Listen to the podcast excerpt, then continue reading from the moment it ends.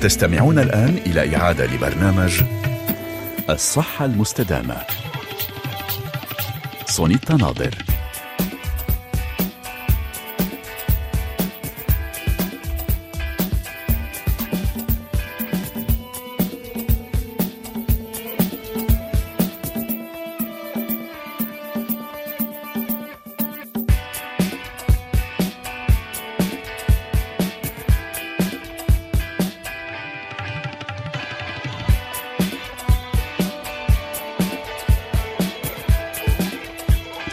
أرحب بكم مستمعينا في هذه الحلقة الجديدة من الصحة المستدامة. نبدأ أسبوعا جديدا من حلقات الصحة المستدامة ونسهر فيها دائما على صحتكم مع أفضل الأطباء والاختصاصيين. واليوم أستضيف بروفيسور جورج بطرس تادي من لبنان معنا على الخط. سبق واستضفناه وشارك معنا في مهمة التوعية الصحية عبر أثير مونتي كارلو الدولية وكذلك عبر شاشة فرانس 24 هو الاختصاصي في جراحة القلب والشرايين. معه سنفتح الملف التالي. هل عملية تغيير صمام القلب خطيرة؟ وسأقدم لكم دراسة طبية حديثة فرنسية اليوم تشير إلى أن إجراء جراحة القلب المفتوح بعد الظهر أفضل من الخضوع لها في الصباح. سنعرف لماذا. ونتابع مسابقتنا اليومية معكم بهدف تحسين صحتكم والسهر عليها. بعد انتهاء الحلقة سأصور أصور فيديو مع ليلى ميسوم من قسم التنسيق. سأطرح في هذا الفيديو سؤالا عليكم. أول من سيعطينا الإجابة الصحيحة هو الذي سيفوز باستشارة مجانية مع بروفيسور جورج بطرس تادي. تستطيعون التواصل دائما معنا. من خلال الكتابة إلينا على صفحة الصحة أولا على الفيسبوك من خلال ترك رسائل صوتية ونصية على رقم الواتساب الخاص ببرنامج الصحة المستدامة. هذا هو صفر صفر ثلاثة ستة صفر سبعة اثنين تسعة أربعة تسعة سبعة اثنين وأيضا من خلال الاتصال بنا إلى استوديو البث المباشر في مونتي كارلو الدولية. هذا هو الرقم صفر صفر ثلاثة ثلاثة تسعة ستة تسعة ثلاثة اثنين ثلاثة ثلاثة واحد أربعة. طبعا كل هذه الوسائل آه، موجودة على صفحة الصحة المستدامة على الفيسبوك. أهلا بك دكتور جورج بطرس تادي. أرحب بكل مستمعينا بريتا محمود في قسم هندسة الصوت والإخراج ومجددا بليلى ميسوم في قسم التنسيق. أهلا دكتور جورج. bonjour أهلا بكم. اشتقنا لك. bonjour على الفرنسي. good morning صباح الخير. كيفك؟ مساء الخير للبعض أيضا. كيفك دكتور جورج؟ الحمد لله. اشتقنا. اشتقنا طبعا. نسمع صوتك ولحلقاتك ال ال ال الطبية اللي على طول بتنشر ثقافة الطب والأفكار الصحيحة الطبية الصحيحة عبر أثير راديو مونتي كارلو الدوليه شكرا دكتور جورج. طبعا سعداء أن تكون معنا لإلقاء الضوء على هذا الملف الهام جدا. وفي البداية وقبل أن نعرف الكثير عن عملية تغيير صمام القلب كيف تجرى إذا كانت خطيرة يجب أن نعرف ما هي وظيفة صمام القلب. لك في القلب في عنا أربع صمامات. في عنا صمامين عملة اليمين وعنا صمامين عملة اليسار. عادة صمامات ع ميلة اليمين قليل حتى ما تصاب عند الكبار عند ال adults يعني. بينما الإصابات تحصل أكثر على ع ميلة اليسار. ع ميلة اليسار في عندنا الصمام التاجي أو ال ال الإكليلي أوكي؟ وعندنا الصمام الأبهر يلي هو بيطلع الدم من القلب إلى كافة أنحاء الجسم. هدول الصمامات تصاب آه، بأكثر الأيامات بال بالروماتيسم يعني وقت بنكون صغار وبيصير في عنا التهابات باللوزتين بالأذن وما بناخذ antibiotique كثير نتعرض للروماتيسم والالتهاب بيسقط على الصمامات القلبية على ميلة اليسار بنوع خاص. ومع العمر نحو 50 60 سنة أوكي التكلسات تؤدي إلى تضيق في الصمامات أو تهدل في الصمامات مما يؤدي إلى ضيقه نفس بعبوا الرئة مي بصير في عنا ببطل المريض قدر ينام بسهولة بحط مخدات ورا ظهره جرا أوكي. هيدا السبب الرئيسي عند الأشخاص اللي بين ال 50 و 60 سنة. بينما وبالعالم العربي بنوع خاص مع مع اليوم تحسن الطب وصرنا نعيش أكثر وصار في عنا ال ال ال ال الأشخاص بيقدروا يتخطوا 80 سنة صار عنا حالة إضافية من أمراض سبب التكلس على الصمامات وخاصة الصمام الأبهر هو العمر. وصار عندنا كثير مرضى بمنطقتنا بالمنطقة العربية بيتخطوا 80 سنة وإذا هاي المرضى هدول لم يكن مصابون بالروماتيزم. هن وصغار ولم يكن مصابين بالروماتيزم بعمر ال 50 سنة ولكن مع العمر بس يتخطوا 80 سنة بصير في تكلسات على الصمام الأبهر يؤدي إلى تضيق بالصمام الأبهر ويؤدي بالآخر بالنتيجة لزيت العوارض يلي هي ضيقه النفس الغيبوبة أو أو لا سمح الله الموت المفاجئ. إذا هذه هي الأسباب الرئيسية. لأمراض الصمامات على ميلة اليسار من القلب عند ال... عند الشخص البالغ مش عند الأطفال, الأطفال. نحن اليوم نتحدث عن البالغين. البالغين. الأطفال لديهم مشاكل خلقية. صح عندهم عيوب خلقية مختلفة بفتكر لن ندخل فيها اليوم. نعم. اليوم الموضوع مخصص للبالغين والكبار. آه، شكرا لك على هذا الشرح وكل هذه الإيضاحات الهامة لفهم آه، موضوع حلقتنا اليوم. هل عملية تغيير صمام القلب خطيرة؟ ننتقل الآن إلى دراسة اليوم دراسة طبية فرنسية حديثة تشير إلى أن إجراء جراحة القلب المفتوح بعد الظهر أفضل من الخضوع لها في الصباح. الصحة المستدامة. سونيتا ناظر.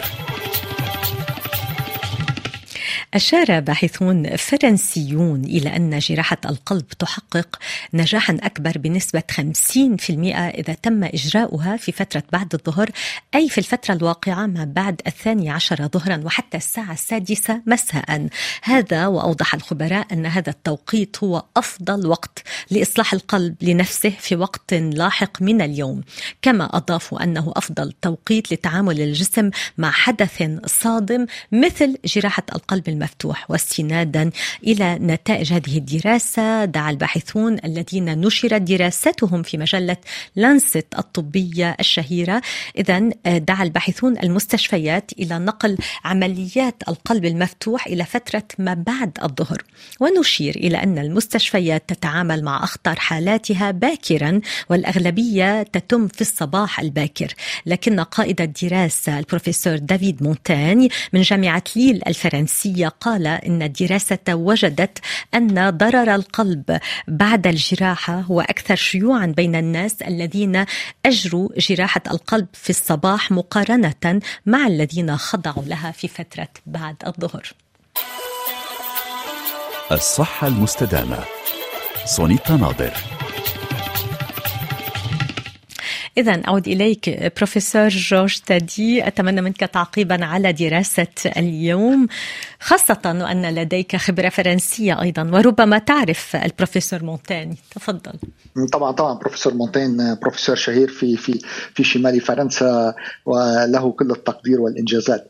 لكن صراحة ما عندي الدراسة كاملة حتى أقدر أعلق عليها. ولكن, ولكن أنت ماذا تختار لمرضاك؟ هل تجري جراحة القلب صباحا أم مساء أم بعد الظهر؟ مثل التعليق يلي قلتيه أنت مضبوط 100% عادة عمليات القلب تعتبر عمليات كبرى والعمليات الكبرى في المستشفيات نبدأ بها صباحا نعم. لأنه نعتبر أن الطاقم الطبي فريش جاي مرتاح نايم وما عنده stress إذا وحيبلش العملية صباحا و ناخذ احتياطات في حال المريض عمل مضاعفات مثلا نزيف خلال العملية أو القلب ما قلع منيح. okay حنضطر نكفي بعد الظهر بطاقم تمريضي عنده خبرة لأنه كلياتنا بنعرف إنه بالمساء عادة الطاقم التمريضي في جميع المستشفيات إن كانت الخاصة أو المستشفيات الحكومية والجامعية الطاقم التمريضي في الليل بيكون أضعف من الطاقم بالنهار. إذا بنفضل إنه يكون المريض يلي عم نعمل له عمليات ضخمة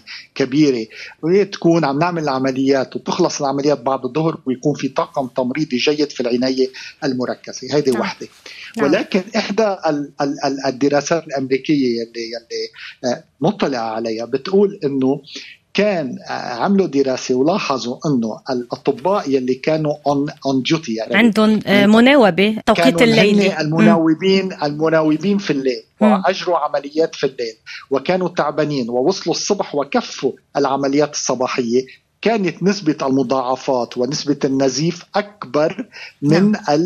الجراحين يلي ما كانوا مناوبين في الليل. ومشان هيك طلعوا قانون في المستشفيات الأمريكية يسمح للمريض أنه يرفض إجراء العملية من طاقم تمريضي كان on duty كان مناوب في الليل. نعم. آه ما في شك ما في شك. بفتكر إلا إذا الحالات كانت طارئة. هنا إذا طبعًا كانت الجراحة طارئة نعم. نحكي. نعم. بس يلي ما فيه شك هو إنه بفتكر اللي عم تحكيه أنت اللي بيقصد بالدراسة الدكتور مونتين هي إنه آه الشوك يلي بتعمله. العمليات الجراحية إن كان البنج إن كان العمل الجراحي بحد ذاته وإن كان توقيف القلب ووضعه على المضخة يلي بتخلي المريض خلال ساعة أو ساعة ونص عايش كله هيدا يعرض المريض لشيء اسمه شوك انفلاماتوار إذا الشوك الانفلاماتوار ممكن يكون حسب الهرمونات تبع الجسم أعلى في الصباح ما يكون من بعد الظهر ومن هالناحية هيدي معقول تكون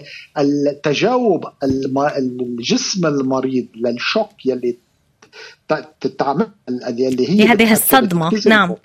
الصدمة التي تجلبها على الدم وعلى الشرايين وعلى الجسم ككل وعلى هرمونات الجسم العملية الجراحية مع التخدير.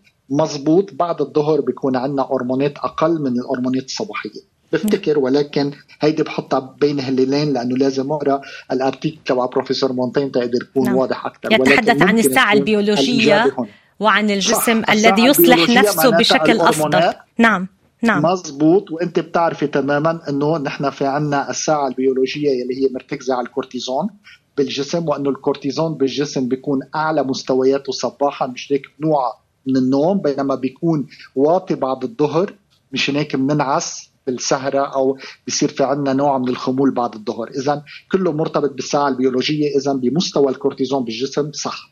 نعم. شكرا جزيلا على هذا التعقيب. نواصل الحديث عن موضوع حلقتنا اليوم.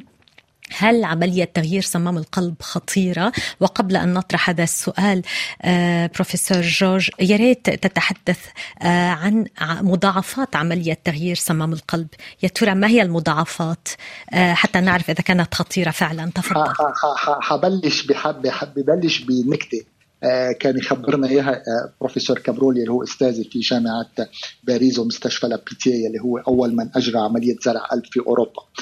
بالسبعينات وبداية الثمانينات كانت عمليات القلب مستوى الخطورة تبعها مرتفع جدا نعم. لدرجة أنه كان وقت كان يقلنا إنه وقت كانوا يقولوا له لأهل المريض إنه خطر العملية مثلا مرتفع فوق ال 50% معقول يتوفى في غرفة العمليات. وقت اللي كانت تمشي العملية وتجري العملية بشكل جيد وما عندنا مضاعفات ويقلع القلب منيح. يطلع البروفيسور يقول لهم للأهل أوكي الحمد لله على السلامة كل شيء مشي الحال ونجحت العملية. كان السؤال تبعهم بتعجب ابو معناتها يتعجبوا آه مزبوط هل هل عن جد نجحت العملية؟ لأنه كانوا منتظرين إنه العملية تكون خطره لدرجة إنه رح يطلع يقول لهم ما مشي الحال بالعملية وتوفى المرض. اذا هيدي للنكتة والأخبار التاريخية في غرف العمليات. لكن اليوم التقنيات تغيرت كثير مش بس التقنيات الجراحية.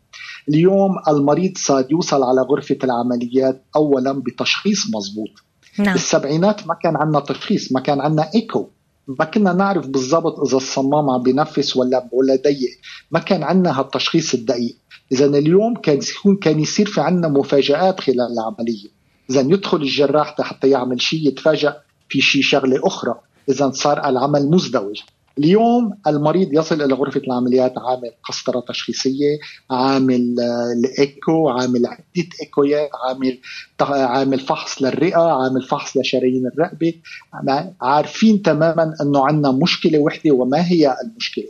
اذا الجراح بيكون محضر حاله طارح حتى يصلح هيدا الأمر وليس لديه مفاجآت خلال العملية. نعم. من هالأمور ومنطلق هيدا أوكي تحسنت كثير النتائج. يعني وقت كنا بالسبعينات والثمانينات كان عندنا مرضى نسبة الوفيات على مرضى عاديين. يعني مرضى عم تغير صمام تاجي إكليلي أو صمام أبهر كان في عندنا مستوى خطورة بالعشرة ال 15% وفيات. نحن اليوم الخطر كتير كتير خفيف. يعني تصور اليوم على مريض رايح حتى يغير الصمام الأبهر حتى لو كان عمره 80 سنة مثلا إذا كان رجل نسبة الخطورة بالعملية 1.18%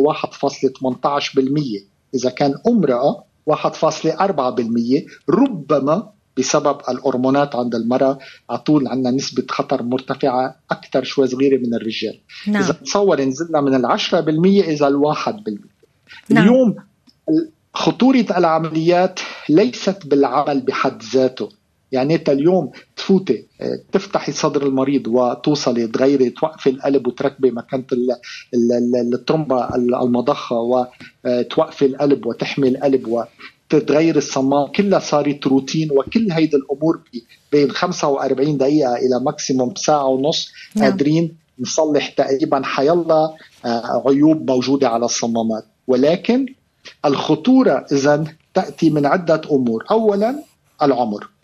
ثانيا يعني المريض اللي عمره 80 سنة خطورته حتكون أكثر شوي صغيرة من مريض عمره 70 اثنين وضع الكلى. إذا كان عندنا مثلا الأرقام اللي أعطيتك إياها فرضا عندنا مريض عنده عجز بالكلى قصور بعمل الكلى خطر العملية تبعيته حتطلع من 1.18% إلى 3% حتدوبل مرتين ونص. وضعف القلب وعضلة القلب. إذا كانت عضلة القلب فيها كسل أيضا حنزيد 1.7% خطر. إذا كان المريض عنده سكري وإذا السكري تبعه ما كان مرغلج ومسيطرين عليه حنزيد الخطر 1.8% إذا إذا بتاخذي مريض ليس لديه أي من هذه المشاكل عنده فقط صمام جاي يغيره حتكون خطر عمليته 1% نعم. إذا جمعنا كل هالمشاكل الكلى وضعف القلب والسكري okay حنطلع ل 3.5% نعم.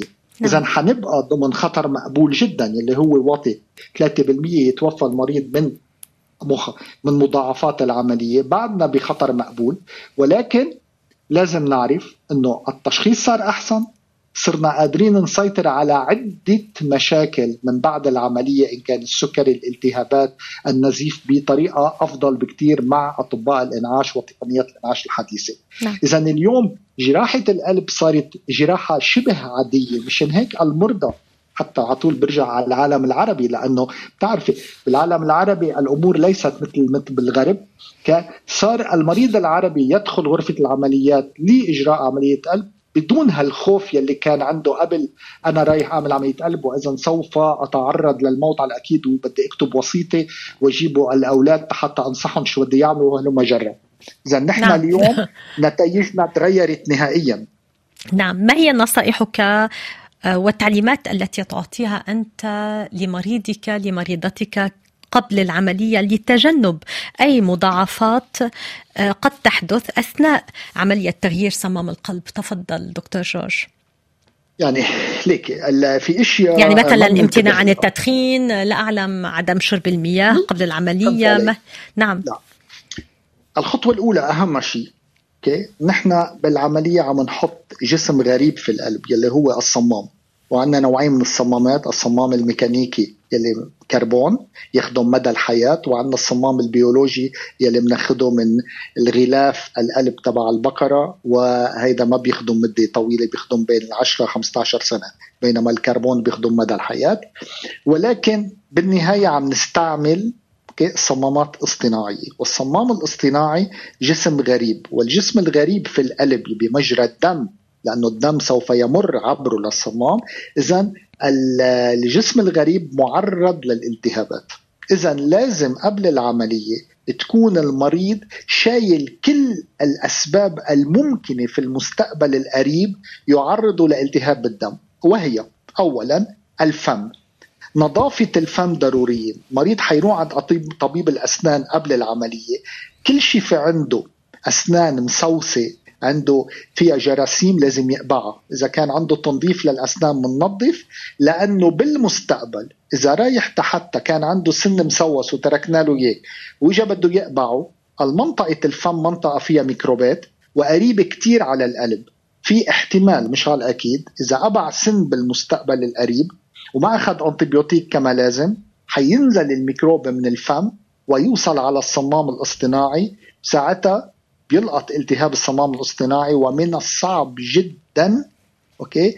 إيه تنظيف الصمام الاصطناعي من الالتهابات. مما قد يمكن يؤدي أو إلى الموت أو إلى سمح الله عملية جديدة أوكي؟ لاستبدال الصمام الذي تم الالتهاب عليه. اذا اولا هي نظافة الفم. وقت اللي بحكي نظافة الفم مش نفرش أسناننا معناتها نروح عند طبيب الأسنان نتأكد ما يكون عندنا أسنان كثير ما بتسوى. اليوم عملية ترصرص السن أو أبع العصب تبع السن هيدول منهم مشاكل. نحن عم نحكي عند الأشخاص يلي عن جد في عندهم أسنان سوداء. اذا واحد. اثنين عند النساء كمان لازم ننتهي. ما ننسى إنه الأمراض سوف تصيب النساء بالأمراض الصمامات ستصيب النساء بعمر متقدم. اذا معقول يكون عندهم التهاب في المجاري البولية أو عندهم مشاكل نسائية نزيف نسائي وفي الجهاز التناسلي النسائي. لازم كمان يكون شافت طبيبة النسائي أو تأكدنا ما في عندها التهابات في المجاري البولية. اذا كل هيدا لازم يتم التعالج معه قبل العملية. أخذ الأنتيبيوتيك اللازم يبطل عنا أي مصدر ممكن للالتهاب بالمستقبل القريب. بالمستقبل نعم. البعيد كلياتنا معقول نرجع نتعرض نعم. لالتهاب. ولكن على القليل نكون واصلين على غرفة العمليات ما يكون عندنا أي مصدر مباشر للالتهاب. رقم نعم. اثنين عندنا السكر. إذا كان عندنا مريض سكري okay مسيطر على السكر تبعه ما في أي مشكلة. وفي عالمنا العربي ومواجهها كل يوم وقت بيجوا أهل المريض على العيادة بيقولوا لك دكتور نحن عنده مثلا صمام للتغيير ولكن مريضي عنده سكري وقالوا لنا إنه مريض السكر ما بيقدر يعمل عملية بيعمل مضاعفات وبيلتهب الجرح هيدي نعم. قسم خفيف جدا من الحقيقة ولكن طبعا لازم يكون طبيب مريض السكري. مرجلج وواصل السكر مسيطرين عليه، المريض اللي السكر تبعه فوق 300 يعني أنت مش مسيطر على السكر تبعه لازم طبيب السكري يظبطه أو نفوته على المستشفى قبل يومين أو ثلاثة حتى نظبط السكري تبعه ويوصل على غرفه العمليات مع سكر stable. إذا كان الكلى فيهم كسل لازم كمان نحاول قدر الإمكان نرجلج الكلى قبل ما نوصل إذا كانت الرئه وهيدي سؤالك الأول نحو التدخين إذا نعم. عندنا مريض مدخن مزمن هي وبيدخن أكثر من علبتين دخان في النهار. لازم قبل العملية نتأكد من مستوى الأكسجين تبعه نعمل تخطيط للرئة ونعطيه خلال الاسبوعين ما قبل العملية أدوية مشان يتف البلغم حتى يوقف السيجارة طبعا يتف البلغم ويوصل الرئة تبعيته نظيفة. كل ما نقدر ننظف كل هالأمور قبل العملية لأنه خاصة مع العلم عمليات استبدال الصمامات بأغلب 99% من الحالات هي عمليات غير مستعجلة ليست نعم. طارئة يعني تبرمجونها. إذا آخر سؤال قبل الانتقال إلى الأغنية ومن ثم إلى أسئلة مستمعينا ما هي فوائد عملية تغيير صمام القلب؟ تفضل. وقت بنعرف ما هي عوارض نعم. العوارض التي يسببها تضيق الصمام أو تنفيس على الصمام. اولا ضيقه النفس. المريض ما بيقدر يعمل أي مجهود بيكون عم بيطلع على الدرج. بيقول لك أنا بوقف بال... على الدرج على الطابق الأول برجع برتاح خمس دقائق وبرجع بطلع بعدين.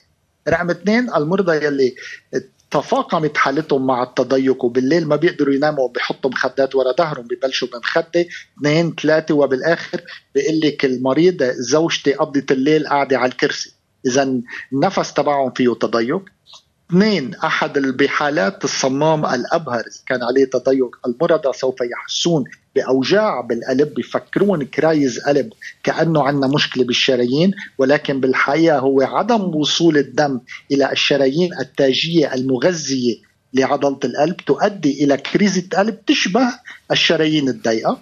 رقم ثلاثة في بعض المرضى عم بيصير عندهم غياب عن الوعي. ليش؟ لأنه الدم ما بيوصل بكثرة نحو الدماغ. إذا حيغيب عن الوعي بيخبط بالأرض وبعض منهم بيعملوا نزيف بالرأس وبيتوفوا.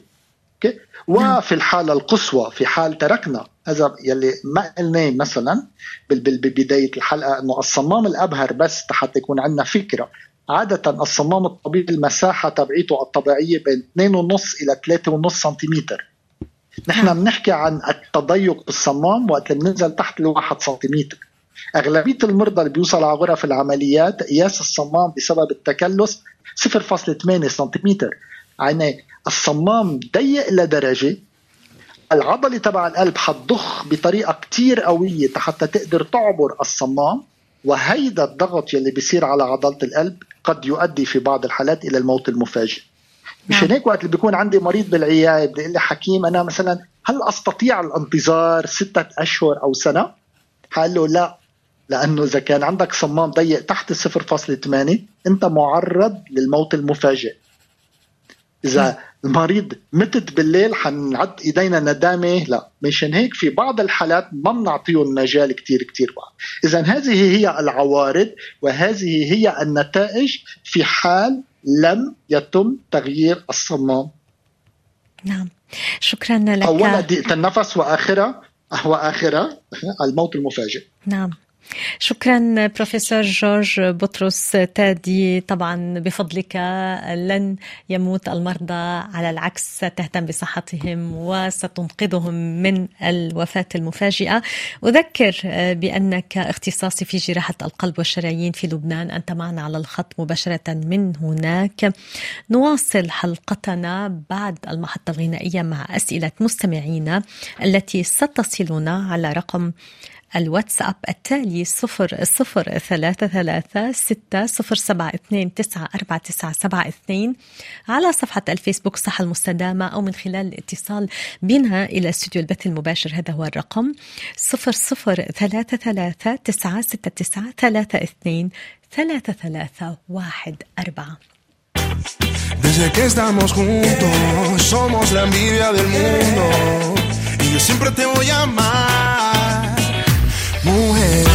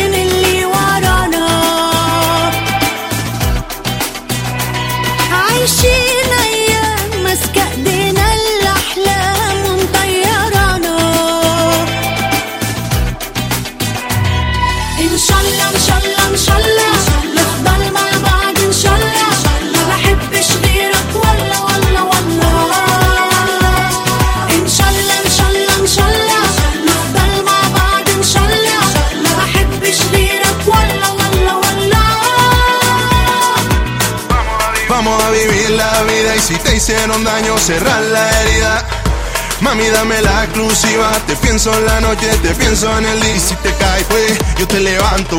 Juntos podemos llegar a lo más alto. Y si te caes, pues yo te levanto. Juntos podemos llegar a lo más alto. Yeah.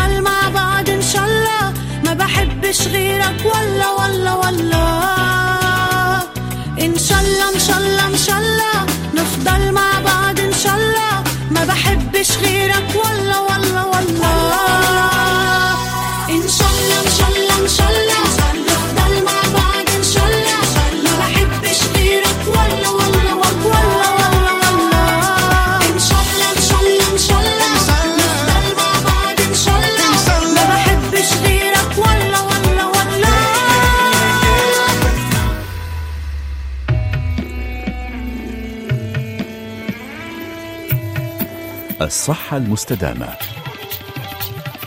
سونيتا ناظر. ارحب بكم مستمعينا مجددا في حلقة اليوم ومجددا أرحب بضيفي العزيز بروفيسور جورج بطرس تادي معي على الخط من لبنان مباشرة هو الاختصاصي في جراحة القلب والشرايين في لبنان. تحياتي لك مجددا بروفيسور جورج إلى كل مستمعينا أينما كانوا يتابعون حلقتنا اليوم. شكرا على تفاعلهم الرائع والدائم. مع كل حلقات الصحة المستدامة. شكرا ريتا في قسم هندسة الصوت والإخراج وليلى ميسوم في قسم التنسيق. وأول سؤال يأتينا على صفحة الفيسبوك من محمد سالم إبراهيم الكور بيقول شكرا على حلقة اليوم. تحية من القلب لك للدكتور لكل المستمعين. لدي سؤال ما هي مخاطر ممارسة العلاقة الحميمة على مرضى القلب وخاصة الذين لديهم دعامات في الشرايين؟ وهل عليهم فحص القلب كل ستة أشهر؟ وهل مرض القلب من الأمراض الوراثية؟ شكرا جزيلا. إذا سنبدأ بالعلاقة الحميمة ومرض القلب مع الدعام ليك العلاقة الحميمة عندنا ورقة بالنصايح العامة نعطيها للمريض حضرناها بالقسم مع الممرضات وهي بال... عندنا الرقم 11 هو العلاقة الحميمة. العلاقة الحميمة هي إذا كان عندنا هي أفضل برهان إنه القلب رجع إلى طبيعته والقلب رجع سليم والإنسان رجع لحياة طبيعية عادية. الإنسان بلا علاقه حميمة وجنسية أوكي يعتبر ناقص.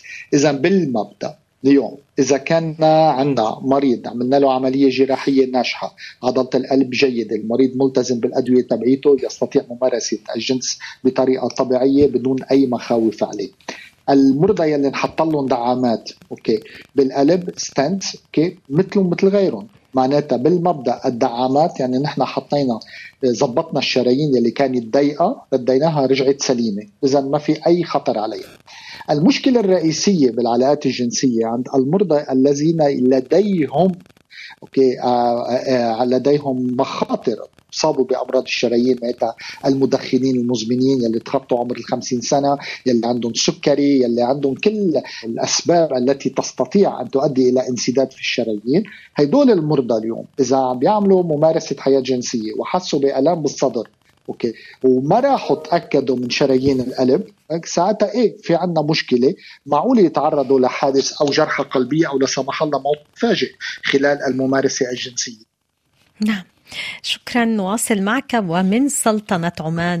هذا السؤال. شكرا لك وللدكتور شكرا على الإجابة مسبقا. سؤالي هو التالي. عندما أقيس ضغط الدم تكون القراءة 140 على 65 هل هذا طبيعي؟ ولماذا الانبساطي واطي؟ وشكرا لكما.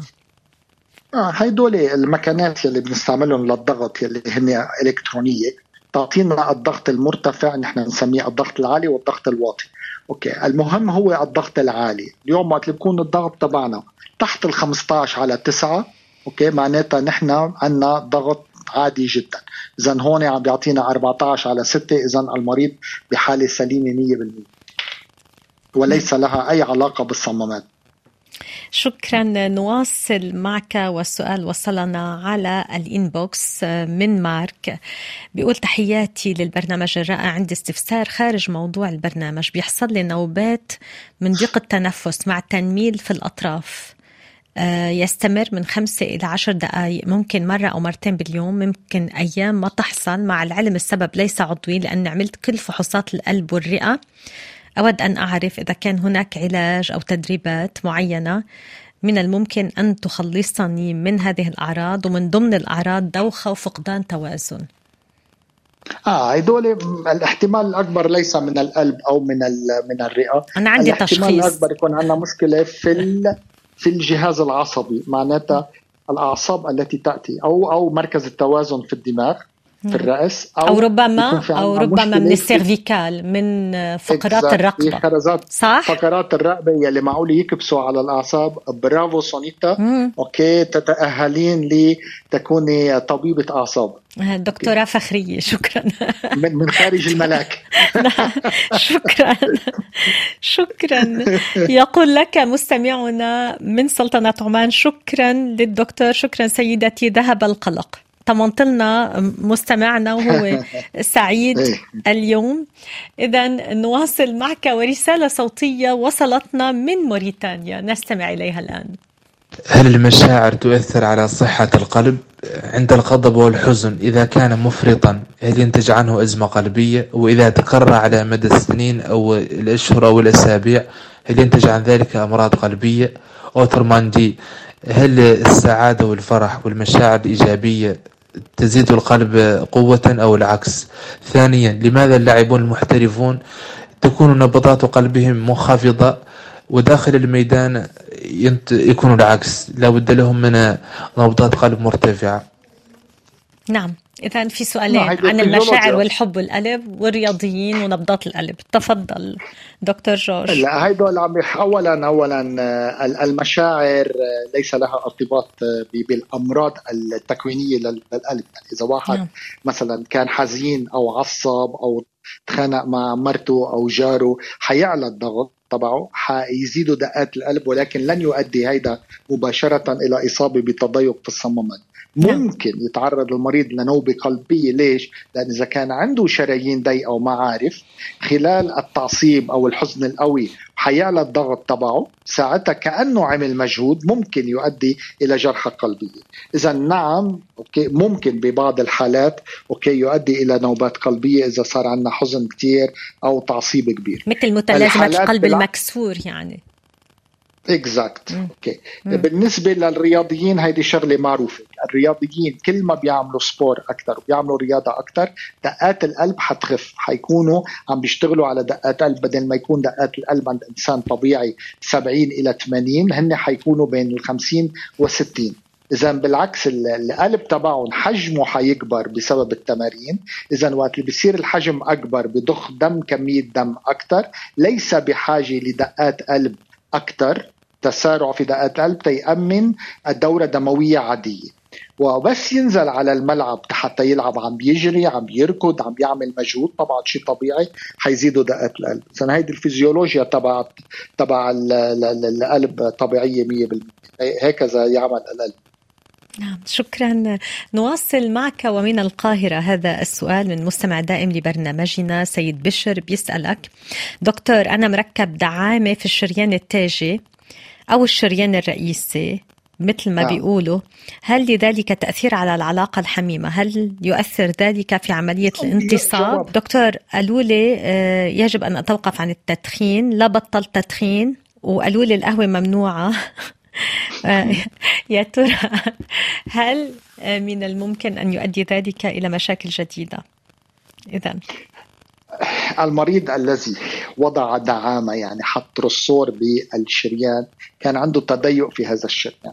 الشري... الدعامة بالنهاية حديدة شقفة حديد عليها دواء مطلية بدواء مادة حتى تمنع إعادة التسكير. ولكن من المؤسف الدعامات الموجودة حاليا حتى الدعامات يلي أغلى شيء وأجدد شيء وأكثر شيء تطورا ما عندنا دعامة بتبقى فاتحة مدى الحياة. بضلوا في عندنا نسبة خطورة قليلة تحت الخمسة بالمية. ممكن الدعامة ترجع ضيق مع الوقت. مشان هيك إذا المريض يلي حاطط دعامة وبده يضله يدخن ويكون منه مسيطر على السكري وعنده وزن زايد وما بيعمل أي رياضة. هيدا الزلمة الأسباب الأولى التي أدت إلى انسداد الشريان بعدها موجودة. إذا ما شالهم الدعامة لن تخدم فترة طويلة وفي إمكانية بإعادة الانسداد. وطبعا إذا عمل جهد جسدي أو جنسي وكان عندنا الدعامة مثلا كان فيها تضيق أو إعادة تضيق. نعم عليه رح يكون معرض يعمل آه، مشكلة آه، مشكلة قلبية أوكي خلال ممارسة الجنس. مشان هيك المريض الذي وضع دعامات لازم يضل يتابع مع ال- الأطباء تبعوله يعمل آه، تخطيط جهد حتى يتأكد إنه الوضع سليم. ما فيه يحط دعامة ويضل يدخن ويترك الأمور سنوات. لا الدعامة لن تبقى فاتحة سنوات. نعم. إذا آه، عندما نضع دعامة يجب أن نتبع نمط حياة صحي. هذا ما آه، طبعا وكما كما المريض الذي يروح لعمليات يخضع لعمليات قلب إن كانت للشرايين أو للصمامات لازم يغير نمط حياته. نعم. شكرا نواصل معك وممدوح كتب لنا على ال inbox بيقول شكرا لكم على حلقة اليوم أعاني من نقص الكالسيوم الشاردي أتناول مكملات الكالسيوم آه، منذ شهر وأكثر. عندما أتوقف ليوم واحد أو أكثر تنخفض نسبة الكلس في الدم بشكل كبير علما أنه تحاليل الغدة الدرقية سليمة لكن فيها بعض العقد. خضعت منذ سنة لعملية تركيب صمام أبهري صناعي آه، أعاني من سماكة جدار البطين الأيسر. شكرا لكما. إذا لا أعرف إذا كنت فهمت ما هو السؤال. لا لا فهمت عليه. ما عنده مشكلتين. المشكلة الأولى ليست في الغده مم. المشكلة وقت اللي بيصير في عنا نقص بالكالسيوم هي ال- الغدد الباراتيرويد يلي هي جار الدرقية. نعم. نعم. يلي هن بيفرزوا هن المسؤولين عن فرز الكالسيوم. اذا لازم يفحصوا له هيدي الغده هيدا واحد. رقم اثنين آه، بالنسبة لل- لل- للسماكة في الجدار هيدي آه، معروفة. وقت اللي بنتأخر بإجراء عملية القلب خصوصا على الصمام الأبهر مثل ما شرحت لك قبل بشوي إنه وقت بيكون عندنا تضيق على الصمام الأبهر العضلة تبع القلب البطين الأيسر سوف يضخ بطريقة أكثر أقوى تيقدر يخرق ال- ال- التضيق. اذا شو بيصير؟ بيصير كأنه عم بيتمرن العضل بيصير يصير في عندنا نمو للعضل أكثر hypertrophy بصير في سماكة في هذا العضل. والسماكة في هذا العضل من المؤسف وقت بنيجي بنعمل العملية okay؟ حتبقى هذه السماكة مع الوقت. هلا في بعض الحالات الاستثنائية في عندنا حالات آه، خلقية بصير في عندنا منطقة تحت الصمام مباشرة فيها كثافة بال- بالجدار وهذه عادة لازم يتم استئصال هذه اللحمية يلي تحت ال- الصمام خلال ال- العمل الجراحي. إذا لم تتم الاستئصال مشكلة حيبقى على طول عنده هذه اللحمية الهايبرتروفي هيدي المزعجة. نعم. شكرا نواصل معك. ومن موريتانيا مجددا آه، مستمع يطرح عليك هذا السؤال. ما هي أسباب زيادة نبضات القلب بعد تناول الطعام؟ إذا كمان سؤال سؤال سؤال بديهي وبسيط. اليوم وقت نعم. بناكل أوكي؟ حنطلب من المعدة آه، عملية هضم آه، عملية الهضم. عمليه الهضم معناتها ال- ال- المعدة وال وال وال الintestine والإمعاء حيشتغلوا أكثر حيعملوا تيقدروا يهضموا الأكل. اذا حيستعملوا كمية دم أكثر الدم من وين بدهم يجيبوه؟ من الدورة الدموية.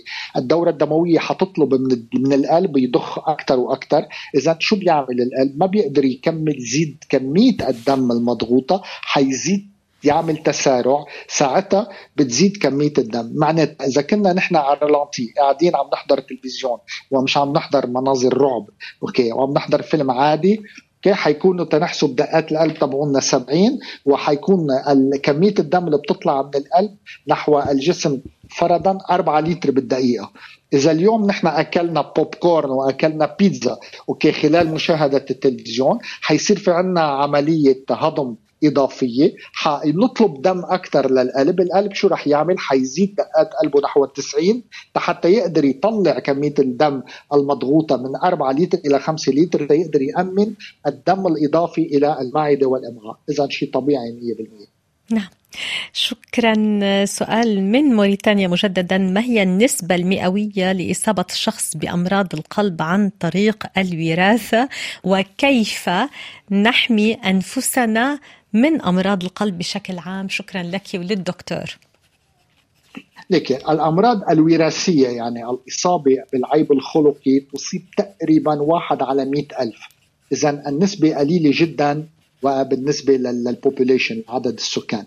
اذا ما في لزوم واحد يخاف كثير كيف نحمي أنفسنا من أمراض القلب؟ اليوم الأمراض الصمامات okay من يلي موضوع حديثنا اليوم لازم نحمي وقت يكون عندنا التهابات نحن وصغار وأولادنا عندهم التهابات الدينين وال وال وال والحنجرة لازم ياخذوا antibiotique لمنع الروماتيزم في الجسم.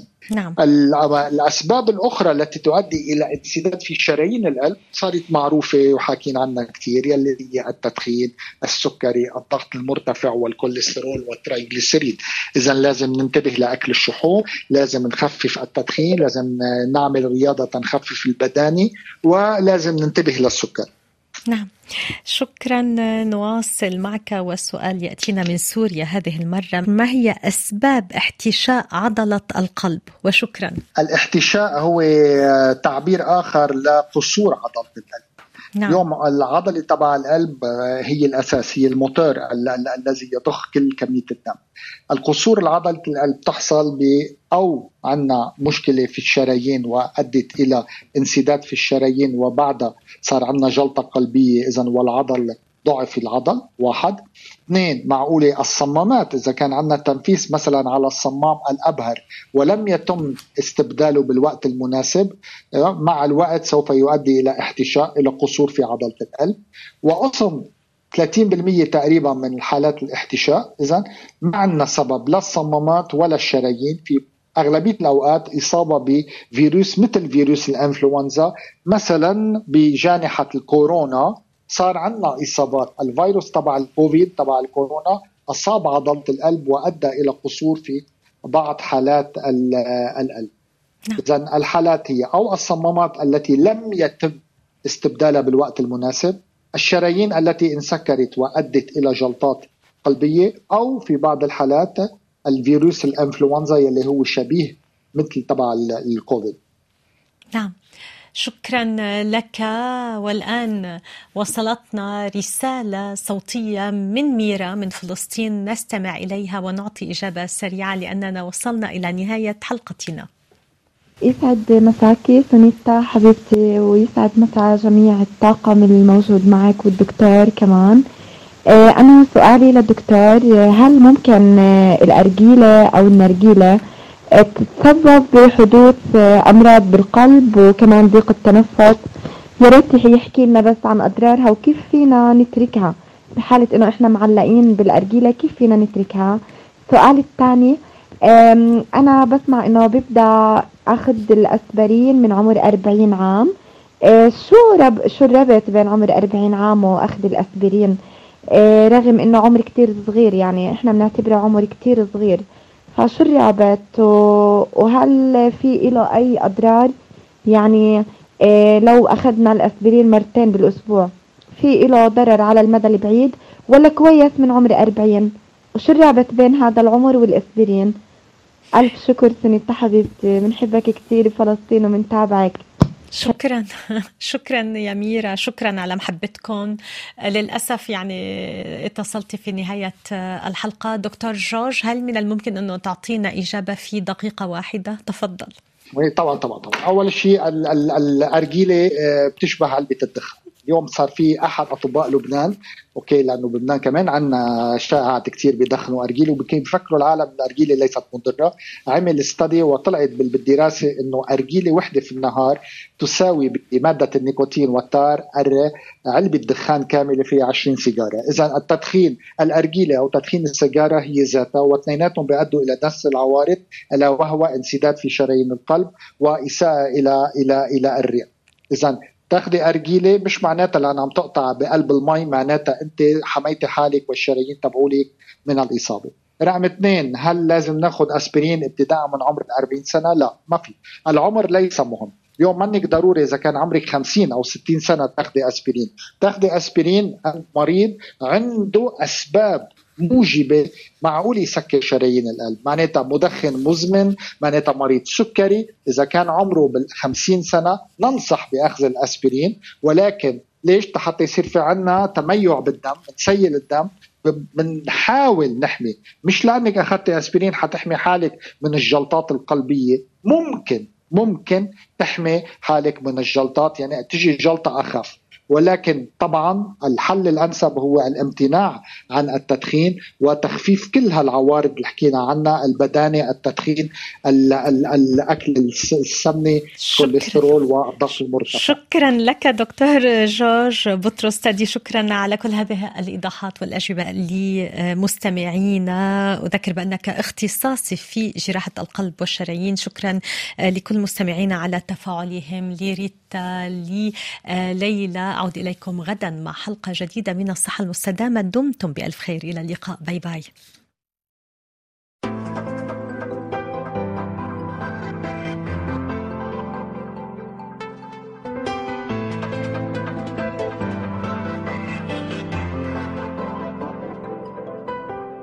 بحبك لو قريب مني بحبك لو بعيد عني.